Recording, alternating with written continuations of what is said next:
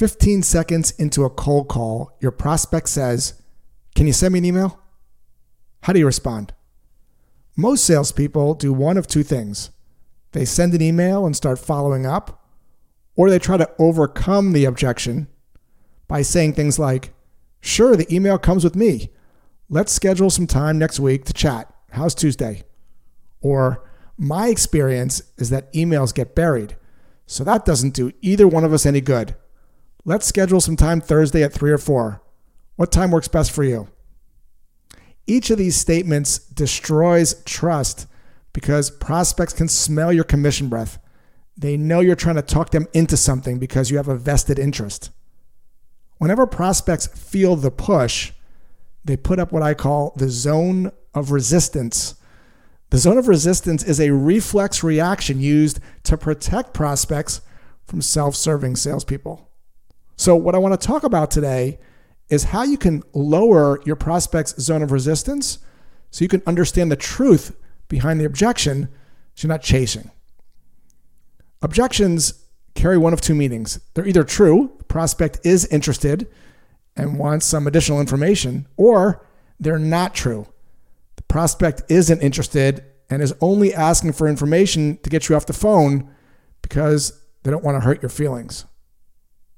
Here's some phraseology that will help you get to the truth behind send me an email while lowering your prospect's zone of resistance. So a prospect says, send me an email. You may respond by saying, I'm sorry, an email? That's called mirroring. It's a simple technique that I learned from Christopher Voss of Never Split the Difference fame, where you repeat the last two or three most important words with a slight uptone as if to say, Tell me more. Then you might say something like this Hey, you know, John, just to make sure I don't do you a disservice by sending you an email that's not relevant, would it be okay if I ask you a couple quick questions? Now, one of two things will happen after you say this. The prospect will say, uh, Sure. And now you're in a conversation. Or you'll hear, Just send me anything. Anything is probably a brush off because it's not specific. Truths have oomph or detail behind them. So if you're hearing something generic, like just send me anything, whatever you have, in order to get to the truth, you might say something like this. You know, I, I might be misreading here, but typically when people ask me to send them anything, it's just a nice way of saying they're not interested at this time, which is not a problem at all.